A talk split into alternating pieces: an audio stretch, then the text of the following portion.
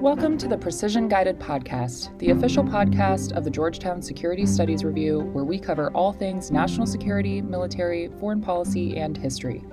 Thank you for joining us today. We're your hosts, Kellsie Herrmann and Max Caplan. Today's guests are Steven Leonard and Jonathan Klug, and we'll talk about their newly published book, Power Up Leadership, Character, and Conflict Beyond the Superhero Multiverse, which is a treasure trove of information on the exploration of leadership, strategy, and contemporary conflict while also interrogating humanity's interactions with each other, ourselves, and even technology. Steve Leonard is an award winning faculty member at the University of Kansas School of Business, where he serves as a senior assistant dean and professor of practice. A former senior military strategist and the creative force behind the defense microblog Doctrine Man. He is a career writer and speaker with a passion for developing and mentoring the next generation of thought leaders. He's a senior fellow at the Modern War Institute, the co founder of the national security blog Divergent Options, co founder of the Military Writers Guild, a member of the editorial review board of the Arthur D. Simons Center's Interagency Journal, co author and editor of several books, including To Boldly Go, Why We Write, Winning Westeros, and Strategy Strikes Back.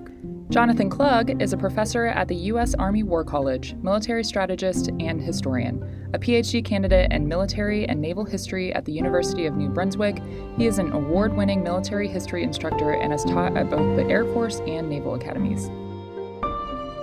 Thank you again, Steve and John, for being on the podcast today. We're super excited to dig into this book with you, uh, starting off with undoubtedly the most, most important question we'll ask you today. Who is your favorite superhero and why? So I can answer that one first. That's uh, I grew up as that little kid, the skinny kid in glasses. So the first superhero I identified with was obviously Peter Parker and the way those comics were written, that was the icon for every nerdy little kid out there that, you know, the one character that we could all relate to. He was normal. He was one of us. You know, he was the math science guy, you know. So those, those of us who kind of fell into that niche as kids could really easily identify with him. And then, you know, Spider Man, that's become that becomes the hero. And spider spider-man is that flawed hero that deals with all the normal life things that you deal with. And it's something that we kind of teased out in the introduction that stan lee created that character specifically to create something that was just normal. In the in the way that you know no other superhero is is just some normal everyday kid who has powers thrust on him.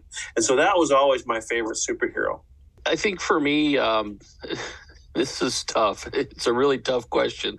Um, just because I, I, like so many of them, but I guess for me it comes down to uh, Doctor Strange edging out probably Batman, Conan, and Spawn. There you go. Um, I think part of that has to do with um, how I first uh, was exposed to comics, and that was uh, I put this in my chapter about how my uncle had a copy of Strange Tales 111, and I was really really young, and uh, I was just fascinated because it was the first time I'd seen anything. Um, the first time I'd seen a comic book, um, and then later on, you know, so many others. And I grew up on Saturday morning cartoons with Spider Man and his amazing friends. So there was a particular episode in that um, cartoon that had Doctor Strange. I was just fascinated. So that's a little bit of uh, that backstory. That's awesome. I personally am a huge like Bat family gal, like Batgirl, Nightwing. The lore has always fascinated me. So, what about you, Max? I'd say recently, uh, I've also was a, a, Bat family person for a very long time, but I'd say most recently I've been really getting into Superman, um, especially just because of how more recent things have portrayed him as Clark Kent first and Superman second. Um, and I think that that just regular person who has all the power in the world and chooses to be good is so inspiring in our world that's very cynical right now. I think that's that's a really important thing to tease out because Superman for a long time wasn't that interesting and and I and I think what made him interesting is that very what you what you mentioned, Max, is let's tease out the humanness in him. Let's make him normal first. Let's make him Clark Kent, and then let's do everything else. The the more the more relatable you can make those characters, the more we embrace them and the more fun we have with them. that actually leads into to my first question, which is in the past few decades, superheroes have really exploded in popularity, really become a center point in in pop culture. Yet superhero media is is very diverse, right? You have someone like Superman on one side, someone hypothetically like Punisher on the other, you know, very different heroes with very different uh, stories. And so my question is, what do you think um, makes superheroes unique and different from other heroes?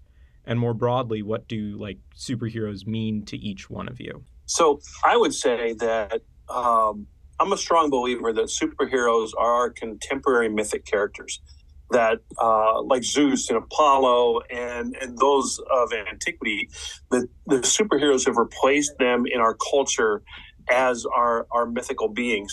And what makes them so interesting and captivating is that they allow us to explore the world through these larger than life characters. Uh, to dive into the dilemmas that we all face, so we don't have to face them ourselves. They give us a safe space to to look at the world and explore the world and ourselves within that world. Uh, and and the real power, I think, is that if stories are well told, they they offer us an opportunity to reflect on our own values and ethics if we allow them to. Uh, present dilemmas, present situations that if you're really into the storytelling, that it'll make you stop and take pause um, and think about where you fit into that puzzle and how you would react. Um, and the more flawed they are, frankly, the more relatable they become. Uh, that, that, that, that humanness in them makes them relatable. And then the deeper that we can look into ourselves. And, and like I said, if you can wrap all that around a, a compelling narrative, you've got an irresistible formula that's proven itself over the millennia. That, that that's how you use mythology, and that's what you do with it, and that's how you you tease out the good storytelling.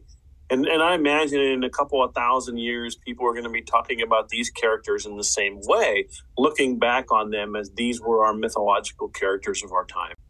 Awesome, John. You, would you like to add anything? Yeah, I, I, I think Steve is absolutely right. I mean, uh, despite the trappings of superheroes having abilities beyond human norms, so mutants like the X Men, altered humans like Spider Man and Captain America, technology users like Iron Man, magic users like Doctor Strange, or, or a combination of all those. Fundamentally, they're they're characters in larger stories. So I don't see much difference between superheroes and heroes. They're just heroes. They're they're they're people um, who are trying to right or wrong, trying to fight injustice. And, and while they're doing it, they're putting themselves, they're putting something at risk while doing so. Yeah, that makes a lot of sense uh, and answers a lot of my next question, but we can dig even deeper into it. Um, so, how did you think to link leadership studies, strategy, conflict resolution, all the topics that your the essays in this book touch on two superheroes and their world, uh, something which on the face of things seems really detached from reality, even as we just talked about how actually relatable they are to everyday people. Oh, I, I love this. I love this question um, because this is something that we've done in the past. Uh, we worked this uh, from the Modern War Institute. We worked this with Strategy Strikes Back a few years ago, about 2018, which approached all of this from the lens of Star Wars and then John and I led this again from uh, with To Boldly Go, which did the same thing, more, much more broadly, looked at all of science fiction. And um, those were really fun projects, but there was still something else to explore. And that was what we got to with that last question was we'd never really looked at modern mythology and and the superhero genre provides that. So there was uh, there was an opportunity there, and there's books available. You can find, you know, how Captain America looks at leadership, or how so and so looks at this, but nothing that really broadly opened the aperture to look at this whole genre uh, from a much more diverse perspective. Um, and to be completely honest, uh, this was this is my jam, kind of like John. You know, we, we grew up reading comic books. I, I, joked that I've wanted to do this since I was a nine year old kid reading um, Amazing Spider Man number 101. And I, when I was a kid, I was nine years old. I still hadn't turned 10 yet. And I bought, like, for a penny, a copy of this of this comic book. It was a 15 cent comic book. Bought it from the used bookstore, and it was thrashed. It was only a month or two old, but it was thrashed. It was held together with staples, but the story was absolutely fascinating. It introduces Morbius, and not the boring Morbius you saw in the films, but the real Morbius, the living vampire who is dealing with his own crises. And then he comes, he confronts Peter Parker, who Peter has decided he wants to get rid of his powers. He wants to cure his powers because he's tired of the responsibility that they thrust upon him. And so he reaches out to his professor at uh, at university, Kirk Connors, who eventually becomes the Lizard, uh, to help him find a formula. He takes the formula, he grows four more arms, becomes more of a monster than he thought he was. And Stan Lee and Roy Thomas, who wrote the story, just just dig deep into these issues. It's not just a superhero story. It's Morbius who who is a monster but really has a conscience and wants to do good. Uh, but he's absolutely tormented by who he's become trying to cure his own affliction you know, you got Spider Man, who I, I'm I'm tired of being responsible for so much. I just want to be a teenage kid. Um, and you have all of this mixed in, and and there's so many issues that they dig into, and this also falls on the heels of the death of Gwen Stacy's father in the previous issue. So Spider Man has all this stuff going on in his life. He's got so much on his shoulders, and then he made the situation worse. And the only cure that he can actually find is he's got to figure out a way to work with this this friggin' horrible looking vampire dude that just came out of nowhere. And and it just that's it you can take a story like that and you can talk about it for an entire semester because they get into so many issues that are are common in our lives but they're but they're they're teased out in a completely different way. And and that that was something that I would say I carried around in the back of my head for the next 40 years waiting for a chance to use that story to tell another story. And then I ended up using a different story to tell my story. But it's similar. That's those the motivations there those stories those superhero stories, those hero stories, those monster stories, they give so much context to to to explore different issues. And that's why i think the book is as fun as it was to pull together because you get all those stories that you don't even think about that somebody read a story you know 10 year old max read a story that stuck with him or you know Kellsie saw an episode uh, or, or watched you know the, the original batman movie with michael keaton and something stuck with you and it, it's there and you want to tell the story you want to talk about how it affected you and that's where that motivation comes from yeah, Steve and I have, have, have, talked about this, and we've had a lot of fun working on uh, these projects. And, and from the top, it is about exploring real world issues through metaphor. Uh, so when we did To Boldly Go, I think that's exploring in a lot of ways the fundamental question of science fiction, which is often what does it mean to be human? Um, and perhaps this book uh, you know it's it's different but perhaps what it does is it explores the human condition especially uh, we often talk about in comic books younger characters uh, dealing with the challenges of of youth of of who you are and and growing up and who do you want to be. So i, I think it explores uh, leader both books explored leadership and ethics um, from different angles but again i think this is this is fundamentally aimed at the audience. I think that comics perhaps we're, we're interested in those those real life challenges of day to day life for everyone.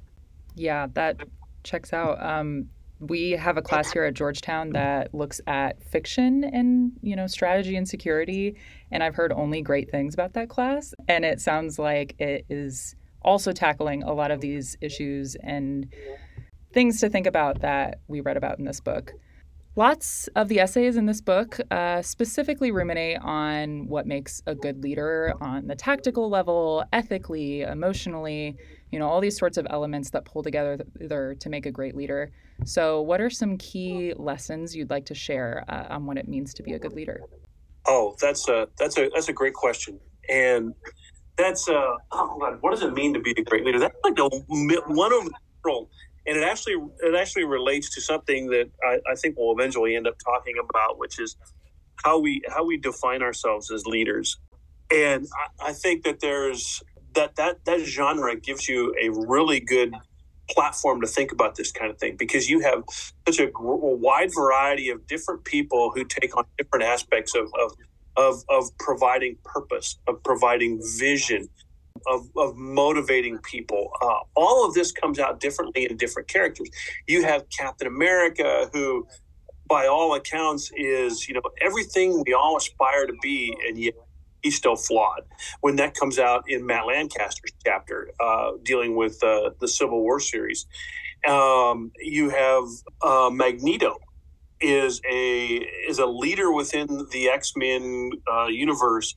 That even though he's largely considered a villain, somebody with a vision, somebody who has a backstory that defines that vision. He's still a leader, but he's a flawed leader. And I think that's in a lot of cases you you tease out the flaws. Like John was saying, a science fiction forces you to answer the question, you know, what is humanity and what, what's our role in the universe? And in the same vein, you take the comics and you say, okay, who are you as a as an individual? And you want to look to somebody as a leadership figure, but you see these people and they're all fundamentally flawed Reed Richards, the leader of the Fantastic Four. Have you ever seen anybody who couldn't pay his bills? Every other every other issue was something about the Baxter Building being repossessed or foreclosed on because he forgot to pay the power bill or the mortgage or whatever. And you're like, okay, well, how can you be the leader of of the world's greatest superhero team but you can't pay your bills on time? There are these kinds of things that I think that. Uh, that that allows us to look at leaders and if you if you allow yourself to do that look at leaders as flawed individuals then we look around us and there are no perfect leaders. And and, and the, the comics can help you understand that and then deal with it a little bit better i think. Yeah i, I guess uh, uh i well first of all i completely agree with steve. I, I think also for me um, i'm always taken back to superheroes always seem to pick themselves up in the in the darkest hours and keep fighting. We see that over and, and over again. So again, back to Captain America. I can do this all day. We've all felt exhausted and beaten down uh, at some point in real life, and and super superhero stories can help us get off the mat. So so the character is leading the reader, uh, so to speak, and and then I guess more broadly, leaders not only have to get off the mat after an epic beatdown, you know, whether it's someone uh, invading the Fortress of Solitude or in the boardroom, you have to get others to do the same thing. You have to uh, encourage others to keep fighting the Legion of Doom or reprint the quarterly training brief again. Um, we've all been there. So I think that's uh, one way that can come back to us as, as readers, as watchers of, of movies and TV series and, and, and thinking back to that. So I, I, guess a little rocky in with our uh, superheroes. Yeah, that makes a lot of sense. Uh, and I think there's definitely something to be said about sort of like this osmosis infusion of good traits in a person. You know, yes, a leader, but also a good follower and a good team member and a good citizen. And we sort of get that through our fiction and what you've written about in your book comics is also a great source for that. Next question. Uh, reading the book, there's a really diverse array of people working in all sorts of different sectors, different focuses and interpretations from these important lessons to take away. Uh, so you had like military strategists across all the services. Even I thought I saw some Australian service members in there professors, screenwriters, other media making people. So, how did you decide who to invite to write an essay for the book and even which essays to include? So, do you remember what you said uh, when we were when we were uh, early on in this when you mentioned the network and how your network puts you where you are today? This is very much a network book. So, we wrote to boldly go during the midst of the pandemic, and never once had a face to face with any of the writers. Not one. Everything was done virtually across email, across Zoom, across Teams, whatever, uh, all done virtually. And and it was the same thing here, but we we also found a formula. And one of the common criticisms of these kinds of books, these anthologies, are that you tend to get people who all look and think the same to write. And that was something that John and I every project that we've worked on, we tackle this at some point is how do you avoid getting all the same thinking people in the same room? And, and so you purposely go out and you find people that don't fit the mold and, and you tap into the network. So, you know, pull up LinkedIn, pull up whatever. Who do I know? Who do I know on Twitter that I know has a penchant for this kind of thing because they like they they go to Comic Con or they do cosplay or they do something. Who's into this and who do I think can write? And then you reach out to them and you go through that process, but you purposely find people that don't look like you, that don't think like you, that don't work in the same industry with you, that are are absolutely different. And and then it, that's when you end up with, hey, how do you get a presidential speechwriter on here? How do you get the vice president of BET in here? How do you get you know the creator of Batman the animated series in here? You just network and you continually look for people who don't look like you, who don't think like you, who don't act like you, who all still have a 12 year old kid inside of them who just want to tell a story like this and say, hey, this is how something affected me. And in the end, you end up with just this rich diversity of storytelling that makes it all worthwhile. And it's not, honestly, it's not that hard to do. It, it takes a little bit of extra effort on the front end but the end result is that you get a book that people can pick up and then read and say, "Hey, I'm getting something different every single chapter. I get a I get a completely different perspective. I get a different way of looking at things. I get a different way of articulating things.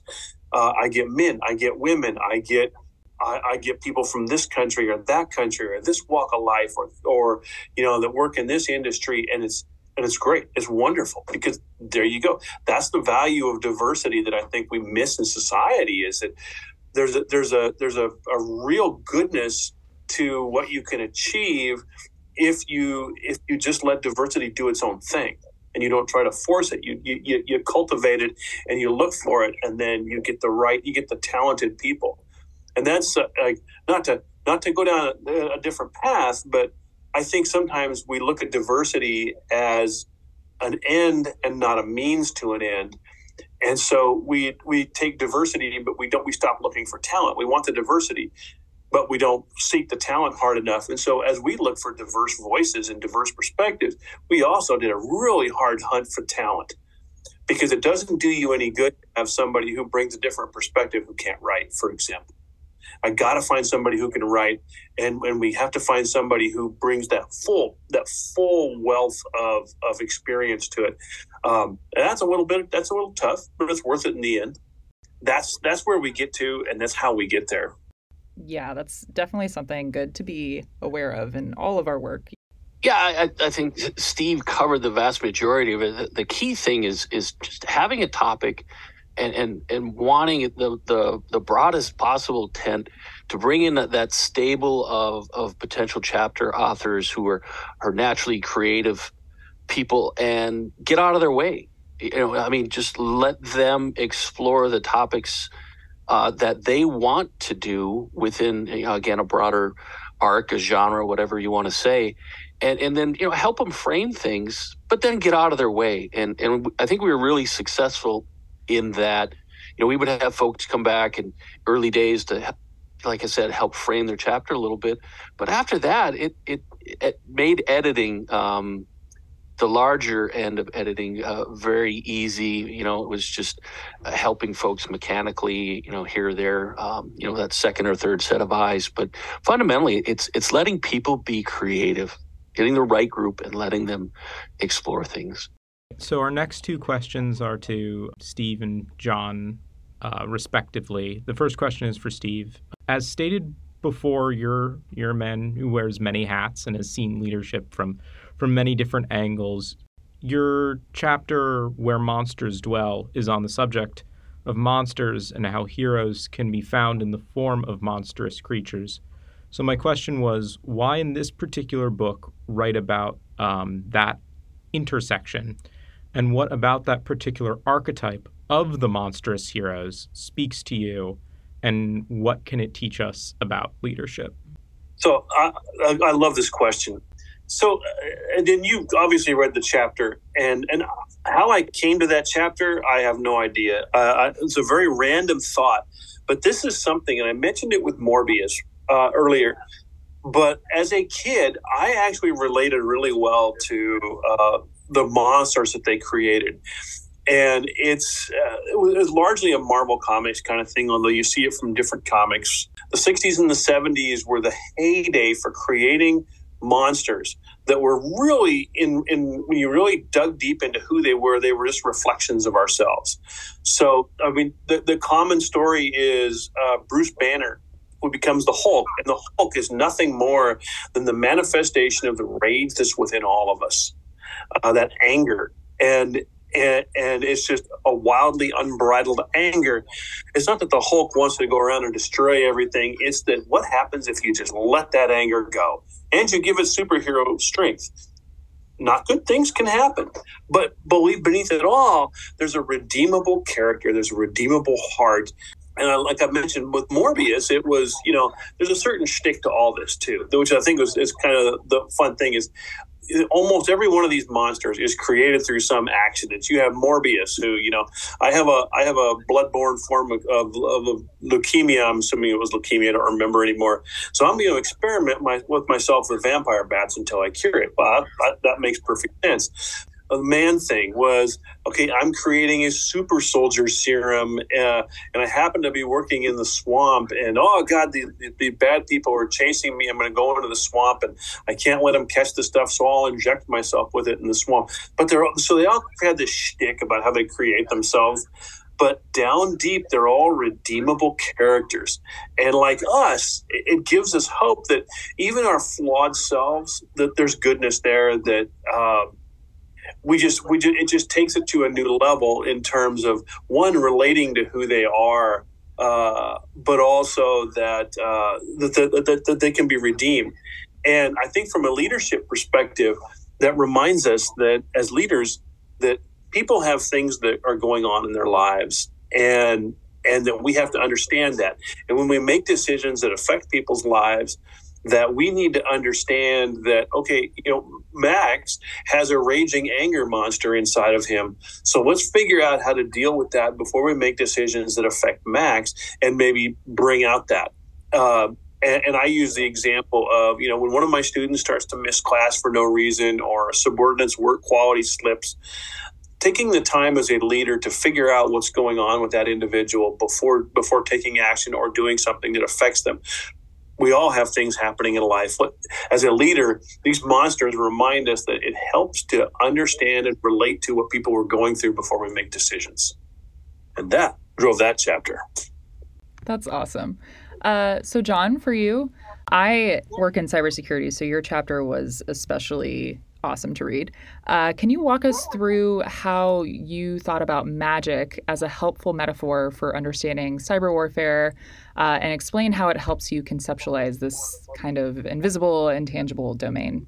Sure, uh, I will. Uh, I will give it a shot. And, and in a lot of ways, my uh, advisor always said, uh, "We write to know." So I wrote this chapter uh, in a lot of ways to try to figure out cyber warfare um, it, it, from my own it, for my own purposes. You know, how what do I think? What does this mean? So, I, it comes down to all stories um, have rules, and, and, and that's part of world building. So when the authors create the world, like uh, Game of Thrones, where Martin creates that world, Marvel is its own world, DC is its own world. So, and that's true for for magic in the DC and Marvel universes. Um, Magic can do some amazing, seemingly inexplicable things. But when you understand it, it it's just another reality. It's another science. Therein lies uh, its use as a metaphor. It might be alien, it might be strange, but it has its own rules. And for two foes who understand it, like Doctor Strange and his nemesis Baron Mordo, they can use it to engage in uh, magical combat, magical duel that no one in the real world uh, knows is occurring. And I think that that's a parallel with cyber warfare. So, in other words, uh, the more concrete aspects of warfare, you know, land combat, tanks, infantry, etc., uh, air, planes, drones, etc., and and then uh, naval warfare, same kinds of things. Those are all very tangible, very easy to see, but you can you can't see the cyber conflict that could be going on uh, because it's so fast. It happens at the speed of light. Uh, and this gets to Colin Gray's. Really, he, he has eight points on cyber warfare. I think are tremendously useful, but just just two of them. One is that cyber warfare is instantaneous, and the other is that it's it's global, or perhaps more specifically, it's spatially irrelevant. And that physical location is is does is meaningless. So your GPS coordinates don't matter.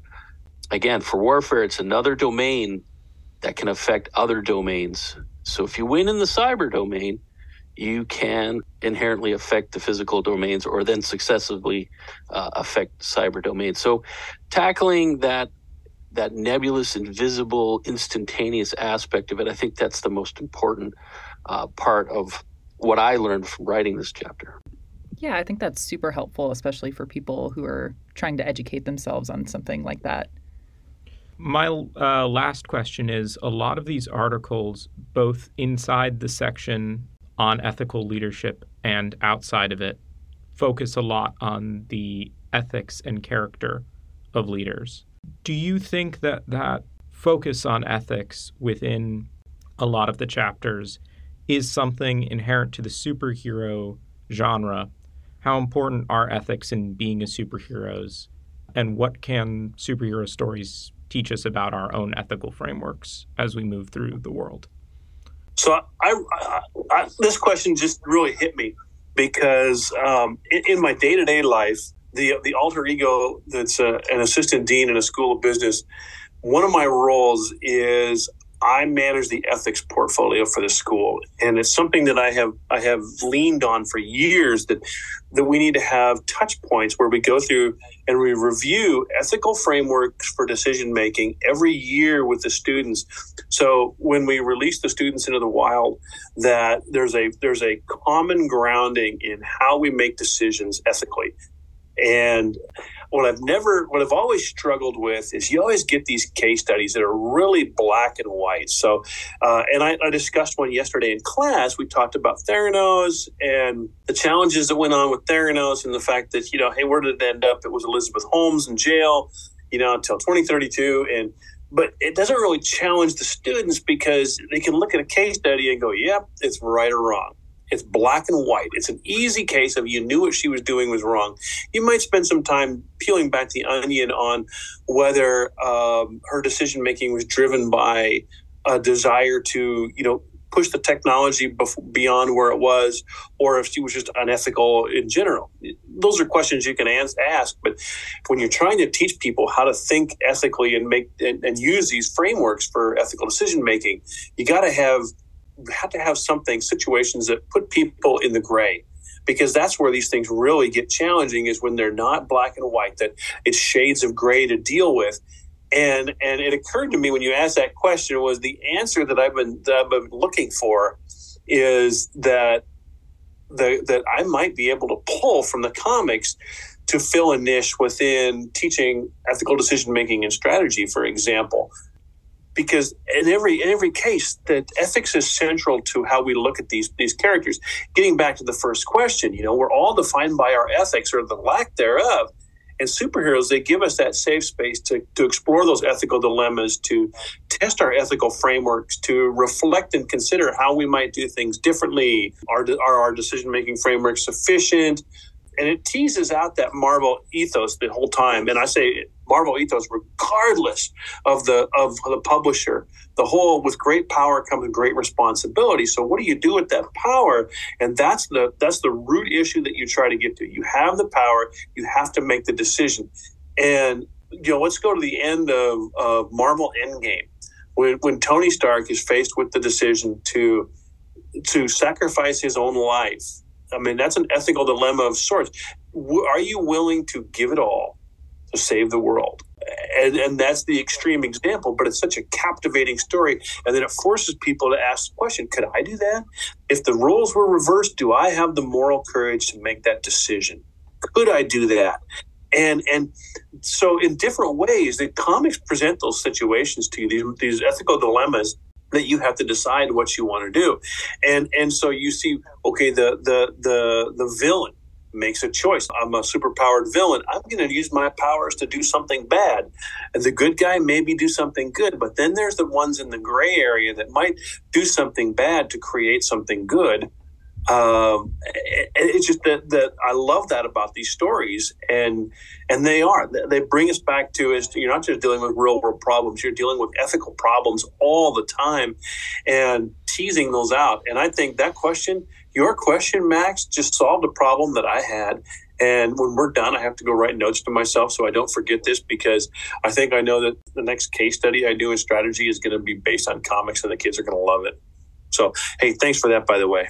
Always happy to help. Just to echo Steve, he's absolutely right. I think we've seen in the last thirty years this has become even more prominent in the uh, in the genre as as far as having superheroes explore ethical dilemmas in, in the gray areas. You know, the, the storylines often forcing superheroes to explore the, the contours, the ethical contours of, of, of their decision making. So, but I think this also goes back to really uh, superheroes' ethics uh, are a key component, if not the key component, of the character and often their origin story. So we've talked about Superman today. You know, he's underpinned by uh, his upbringing in Kansas, and and then later, you know, being exposed to Kryptonian uh, values as well, and, and fundamentally wanting to minimize violence and, and looking for his role in the world. You know, contrast that with Batman, driven by a childhood tragedy of witnessing the murder of his parents, and how that affects his ethics. You know, he will he will beat his enemies to a pulp, but one will not use a firearm. So, superhero stories are often at least partly driven by exploring the main character's ethics. How many times have we seen a superhero confronted by a nemesis saying, you know, we're the same, you and I? And the typical rejoinder of that that confrontation where the same you and I bit is I'm not like you for fill in the blank reason you know so exploring the dif- the difference in ethics to try to achieve the the character's goals you also see the importance of another aspect of the genre when ethics between superheroes uh, are juxtaposed. And um, there we, see Batman and Superman in the recent DC movies. Same thing with Captain America and Iron Man. We already mentioned Civil War earlier.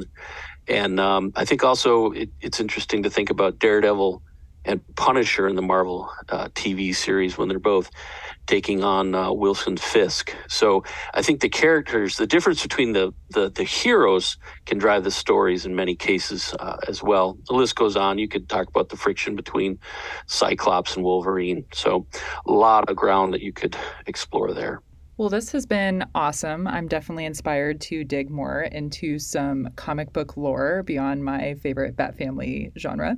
Um, so, are there any kind of final remarks either of you would like to share to finish finish off this talk? I, I just want to I just want to say thanks for having us on here. This is it's fun to have this kind of conversation with somebody and to really get an opportunity to talk about what drives us and what we find interesting in the world, and then how we can apply those things into our professional lives, which which this really gets back to, uh, and is part of the attraction to this. I just I'm just really thankful for for the opportunity to do this, and also uh, this isn't this isn't the end. Where we have John and I already have a separate project working on uh, strategy and logistics that John cooked up that. Uh, that uh, you know we never stop working, but then we're also working to in the early stages of thinking through how we might do this with just monsters. And that's something that i don't think anybody has really touched you know but there's you think about frankenstein dracula uh, go through time and think of all the monsters that are out there that actually told really good stories that we related to. I'd like to be able to pull all that together, and that's something that uh, our co-editor John Nickham kind of cooked up a while back about why don't we try this and just love the idea. I, I, and and so I'm hoping that we can take what we've done here and then translate it further. So that last section of the book that might actually be a teaser for an entirely new book, and and really excited to be able to pursue that when the time comes. Yeah, I just wanted to echo Steve. Uh, you know, thanks for the opportunity. This has been a lot of fun. It, both uh, to boldly go and, and and power up have been enjoyable. We talked about the other two projects that uh, we have. One, you know, one working now and one that we're thinking about. Um, I'll just uh, close by saying I got dibs on Godzilla. Uh, I think that would be awesome, especially as like you know, a lot of the times we're introduced the, to these stories when we're younger, and then when we get older, we're realizing, oh, I perhaps identify more with the villain in these stories than I do with the hero now, and uh, and as I'm an adult in the real world, you know. So that'd be I'm I'm gonna read that book.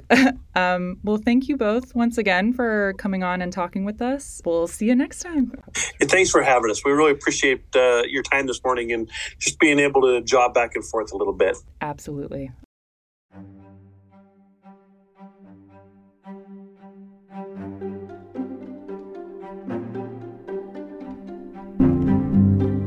As a reminder, the views expressed on the podcast are the views of the participants alone and do not represent the views or opinions of Georgetown University, the Precision Guided Podcast, or any other agency. Thank you for listening to the Precision Guided Podcast. Follow the Georgetown Security Studies Review on social media to stay up to date on the latest Precision Guided Podcast episodes and GSSR content. You can find us on Twitter, Facebook, and LinkedIn, or you can visit our website at georgetownsecuritystudiesreview.org. Thank you to all our listeners out there. This is the Precision Guided Podcast, the official podcast of the Georgetown Security Studies Review.